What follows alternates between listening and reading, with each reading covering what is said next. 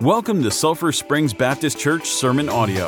For more information, please visit our website at sulphurspringsbc.com. Thank you, guys. If you have your Bible, we're going to go to Psalms chapter 100. We're going to be talking today on reaching up to God. And uh, as I was sitting down there thinking about church and about being at church, I can think of five churches that I've been at consistently in my life. I grew up in Salisbury at church there, and uh, went to Arkansas and served at a was in college there for four years, and then went to Idaho and was there for four years. And then we moved back. We served at a church in Kannapolis, and now we're here. And so I've been in five different churches, and I got to thinking as I was preparing this message of some things that we bring to God when we come to church. And uh, I got to thinking through as I've preached it, I think, at all of those five churches at some point or another. And uh, my wife, she's a big snack person. She likes to bring snacks to church. Okay. My, my father in law, he made sure that when every time he, before he came to church, he would stop by the local gas station and he would buy about 10 to $15 in snacks. And he had his snacks in his pew beside him. So he brought his snacks to church, and some people do. I know my kids, they bring their toys sometimes. Brody bring his cars to church um, and, and play there. And um, I've even seen people read books during sermons. And uh, I've even seen a couple of people have taken their checkbook out and balanced their checkbook while the sermon was going on. And, you know, maybe that's the right time. Um, I have never seen this, but I have heard of this before. And Sherry could probably attest to this in here. But um, I've heard of people actually trimming their finger and toenails in church. Sherry would be the one that vacuums the sanctuary, so I come in after it's all clean. So I don't see it, I don't know it, but you could talk to her and see if if those things happen in this church. I would hope not. But um, you know, a lot of times, I know every time I come to church, I bring my Bible. Has anybody in here have their Bible? Hold it up for me. Even if it's an iPad, it's still a Bible, right? So that's a good sight. And uh, there's some things that I believe we should bring to church, but also when we're reaching up to God, which is our sermon title, when we reach up to God, what are we bringing to God?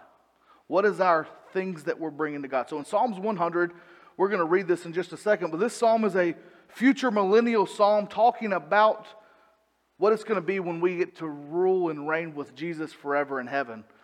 And although that day is not yet today, we can see some things that are going to happen and even some commands in here that we see. The Bible gives us a command in Hebrews 10 that says that when we are together, we should assemble together as a church. And we are trying to do that even through a pandemic, even through COVID. And so, with that in mind, we're going to read this passage, this chapter, and we're going to go through a couple of things. So, if you have your copy of God's Word, we'll stand.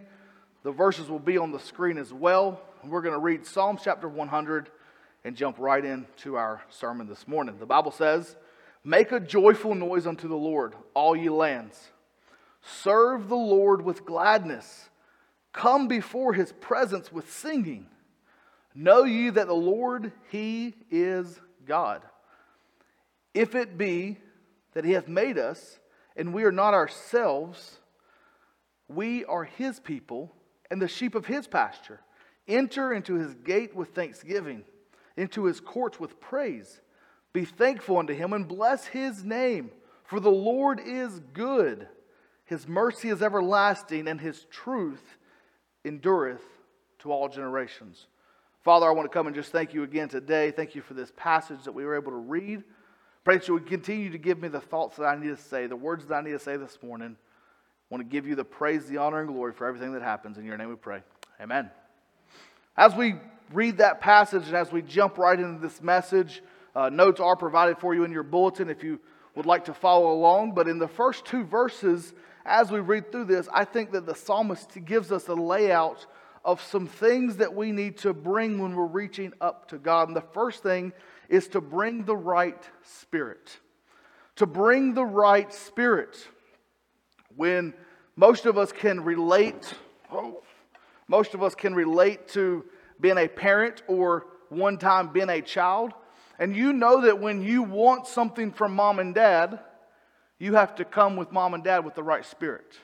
If you come and you're angry and you're mad and you're upset and you ask mom and dad something, what's their most likely response going to be? No, you're not going to get it. Okay? So when you come before mom and dad, you must come with the right spirit. When Brody comes to me and he, he says, Dad, I really want something, I ask him, How has your days been at school? Have you been a good child or a bad child? Have you obeyed mom? Have you had the right spirit? And so when we come before God, we must come before God with the right spirit. A couple of things underneath this, and uh, these aren't part of your, this, this first one is part of your notes, is this. I think that a way to have the right spirit is to have a shouting spirit. A shouting spirit. The Bible says in verse 1 make a joyful noise unto the Lord. And when we break this command down, there's three main words here. It says make. The first way, when we make something, is to, it literally means to make music. It refers to singing or to, to have something inside of you that's coming out. The second thing here is joyful. The word joyful means to give a public confession of the attributes or the works of God. So not only are we supposed to be singing and, and praising this, but you're supposed to make sure that people around you know about these things. You're supposed to be telling the people around you and make a public confession of what God has done. And the third word here is noise. Make a joyful noise. And this word literally means to raise a shout to ring or to cry. It literally means to come unglued and to shout the praises of God. That is the shouting spirit that's talked about here. And I'm not talking about every time you, you maybe you're at your coworkers and you, you go to pray. I'm not saying you stand up and you start shouting and you start going crazy and people think you're a lunatic. I'm talking about people should know when I mention your name, are you a believer? Do people know you in the community as someone who loves Jesus. We can see the psalmist is calling the people of the Lord to raise an anthem of praise. A praise to the one who came and died for our sins, who redeemed us, who pulled us out of a miry clay, who saved our soul and put us on solid ground. That's what we should be singing out to the people that are around us. And sometimes this is just by the actions that we live. Psalms 40 says this that when the Lord saves us, he gives us a new song in our mouth. We're no longer singing the things that we used to sing. We're no longer acting the way we used to act because the right spirit is in us. A genuine praise is always vocal, it's always visible, and it's always public. If we are going to give praise to God and have the right spirit, it will be vocal. People will hear us, it will be visible, and people will see it. God gets no glory when we hide his glory from other people. The only way God gets the glory for our spirit, gets the glory for anything that we do, is if it's vocal, if it's visible, and if people see it and it's public. So, not only should we have a shouting spirit, we should have a serving spirit. It says in verse 2, the very first part of verse 2, serve the Lord with gladness. A serving spirit. The word serve means to be in bondage to. It literally can be translated into a slave. Now, when we think of slave, we think of bad, right? Slavery, oppression, you know, bad things that happened. We even think of the children of Israel. They were in slavery and they were beaten and they were put into bondage and, and they had no will of themselves. But when we look at this verse, it says to serve with gladness, to be a slave with gladness. Uh, I thought of a, a, term that my grandparents would use, and some of you may have heard uh, to be at their becking call. Maybe y'all have ever heard that statement before. To be at someone's becking call. Okay? And so the, the thought of this serving is to be at God's becking call. When God asks us to do something, we're going to be there and we're going to be at His becking call, no matter what He asks us to do. We're going to serve Him with gladness.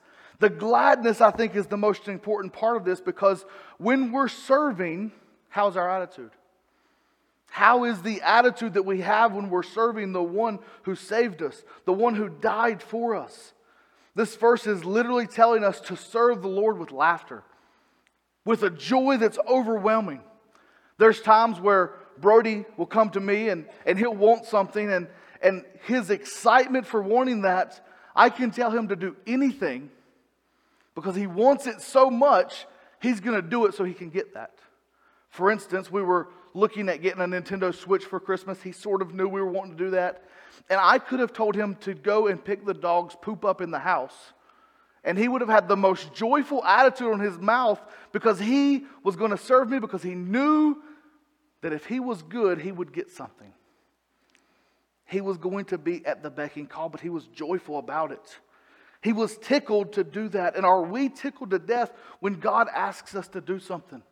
When a nominating committee comes and asks you to serve on a, a Sunday school team or to help out in some way, are you serving with gladness? The word gladness, I looked it up and it said this was one of the definitions wide eyed with a big grin. Some of y'all saw the video of Brody and Jade when we told them that we were having another kid, and we're excited about it, and, and we can't wait to find out what it's going to be. And then, you know, we, we, it's already decided what it's going to be. It doesn't have to, uh, it, we already know it, it's already there. But um, when we told them that night, and if you've seen the video, if you haven't, go on Facebook or Twitter or wherever my wife has it listed and, and watch the video. But when we told Brody, we had a little sign there and it said party of five, and they read it and Jade made the response, I'm five. Okay? And she was excited because she thought it was for her. And then the, the look in Brody's eye, if you watch that video, his eyes popped open and he said, A baby. And his eyes opened big and his mouth dropped. And that's the gladness that this is talking about. Wide eyed, open mouth. There was no words to describe what was coming out of his mouth in his moment, in that moment when he was thinking, mom's going to have a baby. That's the gladness here. I wrote this down. It brings to mind the unvarnished joy of a child. When a child comes to you and they're just excited to see you and they hug you and they that that's the serving the Lord with gladness that is talking about. And are we that way when it comes to serving the Lord? The Third thing I see here is not only a shouting spirit or a serving spirit, but a singing spirit. In verse 2, the last part of verse 2, it says, Serve the Lord with gladness, come before his presence with singing. The word singing means to ringing cry or to shout of joy. Sort of the same, he's reiterating the same first point, shouting and then singing again. Our hearts should be so filled with the wonder of what God has done for us that the only thing that can come forth is singing. It comes from an inner being, and you will not be able to hide this. If you begin to think of what God has done for you, and you begin to reach up to Him, and you begin to bring the right spirit to Him, nothing will be able to come out of your mouths but singing to the Lord, a sense of praise. Sometimes this singing will come out of your eyes. Sometimes it may just be a tear that begins to trickle down your face because you're just overwhelmed with the joy that God has done for you. That the way you express that is by a tear. I'm not a crying guy. My wife has seen me cry more in the last six months than any time in my entire life just because of emotions and things that have been going on, and those tears begin to come out. I've even cried, I think, twice in the last three months since I've been preaching up here. And I'm not a crier. I, I, told my wife, I said, I don't even know where it came from. Like I just, the tears started coming. I don't, I, I couldn't explain it. But that's, sometimes it comes out of your eyes. Sometimes it may show up with just a raised hand. A song singing and the Lord touches you and the words can't come out, but, but maybe the hand can be raised. And you can just throw that hand up and say, I'm just going to sing to the Lord through my hand. Maybe both hands. Maybe you may be crazy enough to go from a seated position to a standing position and raising both hands. That's crazy, I know.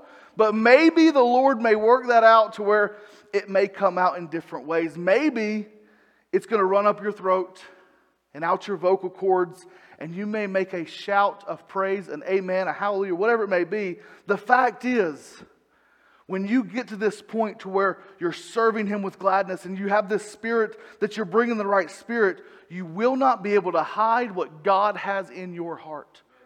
It's going to come out some way shape or form.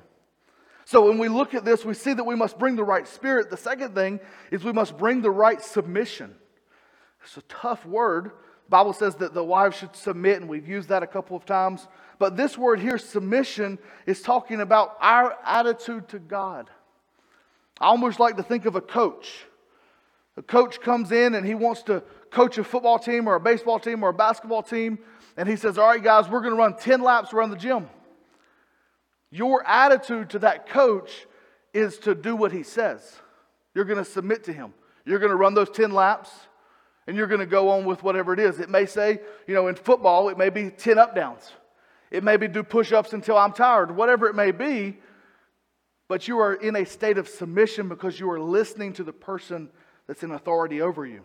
So when we think of this and we look at verse 3, we see three things under this state of submission, and this is the first one submit to the person of God.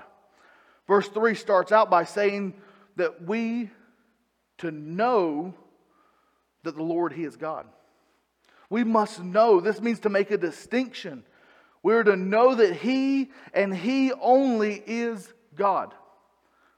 He's not the God that beat all the other gods in heaven because some people believe that, that there were all these different gods in heaven and they all had a battle and that the one God beat all the other ones.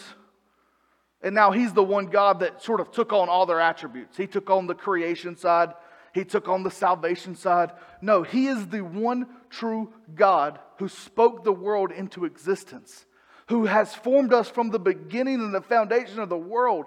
He knew that you were going to have the color of hair you had. He knew that I was going to have a lazy eye and have to have glasses. He knew that I was going to be awkwardly white with freckles and red hair. Okay? He knew that. And so he formed me. And so when we get to this point we submit to who he is and we know that he is God alone, we, we get to this point where we begin to no longer question who our God is. When you nail this down in your soul that this is the one true God and He is superior than any other person, any other thing, or any other activity in your life, you will have no problem serving Him as you should. You see, Brody knows that I'm his dad. So it's very easy for him to serve me and to listen. And then we teach him to respect his adults and to respect his elders. But even when he's out, if some random stranger comes up to him and says, Hey, I need you to go do this, he's going to look at him a little funny and be like, Do I listen to this guy? Do I not? Maybe he looks at dad and goes, Dad, do I listen to this guy? I'm like, No, that's a stranger. You don't listen to anything he's saying. Okay? But when I tell him, Brody, I need you to do this, Jade, I need you to do this, they submit because they're, they understand that I'm their father. And when we take that same mindset and we say we understand who our Heavenly Father is, when our Heavenly Father and we understand the person of who He is asks us to do something, we do it immediately. We serve Him. We do what needs to be done because we know who He is. So, the question I want to ask you on this point is who is your God today? Who is the person or the thing that you are serving? Who has all of your attention? Who is it that when they say go and do this, you listen to them, them unadulterated, you just do it with full submission. Because that's who our God is, that's who we're serving. Not only do we need to submit to the person of God, but we must submit to the purpose of God. He goes on to say in verse 3 It is He that hath made us. And because He made us, we're to serve Him because He gave us that purpose. Wrote this down as I began studying this word made out. One of the definitions came up and said to take something or to take some material and to fashion something completely different out of that material. So I'm not a seamstress. The, the thought of sewing came into my mind when I initially read that. And I, I, I began to think I can sew a button on, and that's about to the extent of my sewing ability. Okay, if I need pants hemmed, I'm going to find a lady, most likely Yvonne. She, she helps do all my hemming around here. And I'm going to go to some lady that knows how to hem and to do sewing. But when I began to think of that, I began to think of what I do enjoy doing. I do enjoy cooking. I made a meal with my brothers here and his wife, and some friends from Charlotte are here. And I made some beef tips with rice and green beans, and we're going to make biscuits later. And I, I got really excited this morning making some of that food. And Brody came in there and started helping me mix some stuff. It was pretty good. But I got to thinking of one of my favorite things of all time a fresh chocolate chip cookie. Anybody with me on that?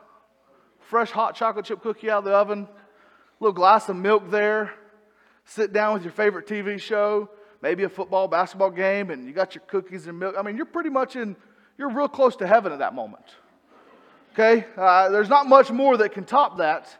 But I began to think, how are those chocolate cookies made? You take flour, which by itself, has anyone ever ate flour by themselves in here? It's not pretty good, is it? It's pretty nasty. Okay, baking soda. if you sit down and eat some baking soda, I've got some problems for you. Okay, some sugar. Okay, you can sit down and eat sugar if you want. Pixie sticks, that's all that is, is sugar. Okay, kids do that all the time. Um, you sit down and you look at those chocolate chip morsels, and they're pretty good by themselves. You could probably pop a couple of those in. It's almost like an M&M, just without the hard coating on the outside of it. And you begin to think of the salt that goes into it. I don't think anyone here will sit down with a tablespoon of salt and begin eating it. Okay, if you did, like I said, you may have some problems. But when you take all those ingredients and you begin to mix them together with some eggs, some vanilla flavoring, and you begin to get that dough there, and some of us may eat that dough, okay? It's not to hurt you, in my opinion. I'm not a doctor, so don't take my opinion for that, but I eat some of that raw dough because I like it. Uh, but you can begin to mix that together, and you've taken something that's separate, wasn't a lot of anything. And now you've formed something that is next to God's goodness, I would say. And now you put that in the oven and you bake it for a little bit 10, 13, 12 minutes, whatever your time is. You pull them out and they're nice and gooey and beautiful. You've taken something, some material, and you fashion something new out of it. God says He's taken us, a material that in and of itself is worthless, and He has fashioned something new out of it. Something to be used to serve and to bless His name. Without him, we are a zero with the rim rubbed out. We're nothing. He has saved us that we might serve him. Ephesians 2, James 2:18. All those they say that we have saved us so that we can serve him, the one who has created us. He has a plan for our life, and we will, if we serve him, we can see that full plan come to action. I, I, I began to think back of, of last week when Robert Gregg spoke about Jonah then how Jonah went every way possible but submitting to the Lord. And the moment that he came to that lowest point of his life and submitted to the will of God, God began to use him. But it took him submitting to the will of the Lord. Look at this third thing here submitting to the promise of God. Submitting to the promise of God. The Bible says that in the last part of verse 3 we are his people and sheep of his pasture. The sheep of his pasture is just a statement reminded us that sheep are not smart creatures. Okay? The Angles, they have a goat that's in their backyard. And I don't know if you follow them on Facebook. I want to have some goats one day when we move into our new house. But they have a little shed in the back of their yard. And almost every day they post a picture of one of their goats standing on top of the shed. Because goats and sheep are not smart animals. Okay, no, no animal in its right mind, no cow is going to go and sit on top of a on top of a barn. Okay? They don't do that because they're smarter than that. But these sheep, the Bible refers to us as sheep because a sheep needs a shepherd. They need someone to direct their paths and to guide them. And that shepherd is there to lovingly take care of them, to guide them, and to direct them in their ways. And so when we are referred to as sheep, the Bible even goes over to Psalms 23 and says, The Lord is my shepherd. Very common psalm. We know that psalm. But when we take that psalm and we apply it to our life and we say, Is the Lord our shepherd? Is he directing our paths? When we go astray, does he come and does he pick us up and does he put us on his shoulders and does he care for us back to where we need to be? Because that is what a shepherd does. And if when you go astray, the Lord is not coming and, and correcting you, you may need to look and re examine who your shepherd is.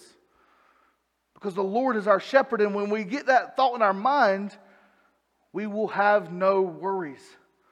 All of our needs will be met. We will never have to fear. I've used this illustration many times uh, over the last year, but I loved when, when people, such as like a James Dermeyer, who's not here because of health reasons, uh, just he can't be around crowds right now.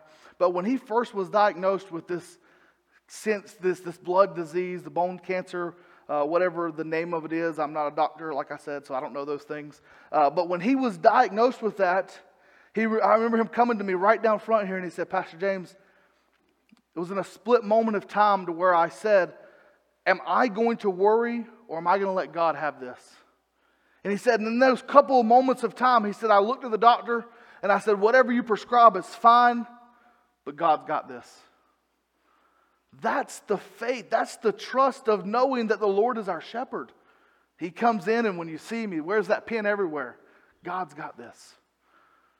Are we trusting in God even today in a pandemic where the world is crazy and, and people call it the crazy coronavirus because it, it's just crazy all the time? Are we trusting in God even in that? What is our shepherd? Who is our shepherd? And how are we trusting in that shepherd in the promises of God? So, not only should we bring the right spirit, not only should we have the right submission, but the third thing is we should bring the right sacrifice. Bring the right sacrifice. And when I say this, I want you to think back, if you know any of Bible history, uh, just to go back to the temple and tabernacle days. There were the priests that would bring the sacrifices to God. And they would go into this inner court where only the high priests could go. And they wore bells around their clothing. Because if they went in there without a sacrifice, they would be dead. And if they went in with the wrong sacrifice, they would be dead. And so the bells told them that if they were before God with the wrong sacrifice, they would fall over dead and the bells would stop ringing. And they had a rope attached to them and they would pull them out. Because if you went in there to pick that person up, you didn't have a sacrifice and you wasn't in the right attitude, and God would kill you. Because he wanted his sacrifice to be holy and unblameable and unblemished. And so, in that same thought, when we come before God, and we come before him, it emphasizes here the one and once in Hebrews, where it says this sacrifice was given for us. And we see that God has, through his son, died and bled for us 2,000 years ago to give his son for us. Are we bringing a sacrifice? Ultimately, here it says, enter into his gates with thanksgiving and into his courts with praise. Are we bringing praise before God? When I read that verse, I thought of this, and, and this isn't in your notes. I just sort of wrote this down after I typed this up. God's house is a place of praise and a place to praise Him. Are we praising God in this house today? We are given an invitation to come into His presence. When you study religions, when you study nations, when you study someone who had a, a massive fortress, they put gates on their fortresses. And those gates were a defensive weapon to keep people out. And when I thought of that and I read this verse where it says, enter into his gates with thanksgiving, he's put those defenses down. And he's let us, as the enemy, come into his presence. We see next, it goes even further by saying, enter into his courts. This is that inner throne room with God and we get to come in and we get to meet his glory because he's let those gates down and he's given us that opportunity to come into the throne room. When you think of Esther, you go back in the Old Testament, Esther was the wife of the king. And she could not go and see the king in his throne room without permission or she would be struck dead. His own wife. And so God is saying that we have full access to his throne room, a very private personal place. So, no wonder the psalmist gives us this challenge in verse 5 to praise him. And he gives us three reasons here. The first one is to praise God for his goodness. We're told here, for the Lord is good. And man, he's so good. And I, I began thinking of that word good. And I began thinking, if I were the writer of this psalm, I think I would have chose a better word than just good. Right? We could think of God's awesomeness. I even make up words. People get onto me because I make up words. Uh, I would probably even make up a new word just for how awesome God is. And I would get ridicule if I was the psalmist, I know. Uh, but when we think of just the word good and we look at when other places this word good was used, the very first passage of Scripture, for God created the heavens and the earth. And at the end of that first day, it was good. Day two, it was good. Day three, it we begin seeing this word good used for a moment of pleasant, beautiful, delightful, joyful, precious, correct. It also means the word expensive. For the Lord is expensive, His goodness is expensive, not for us, thankfully, because that expensive love was bought for us on Calvary. Regardless of what happens in life, God is good. Uh, years ago, before I got here, Pastor Steve would always say, God is good, and all the time. And we really think about that, there's an old kid's song that says, God is so good. God is so good. God is so good. He's so good to me. Sometimes when Jade can't sleep at night, I'll go in and I'll sing that song to her because I want to remind her that God is so good in our life. And when we begin to comprehend His goodness and His pleasure for us, it will change the way our sacrifice is brought to Him when we're reaching up to God. Second thing I want to look at here is the praise God for His grace, and we're almost done. Praise God for His grace. Continues on in verse 5, it says, His mercy is everlasting.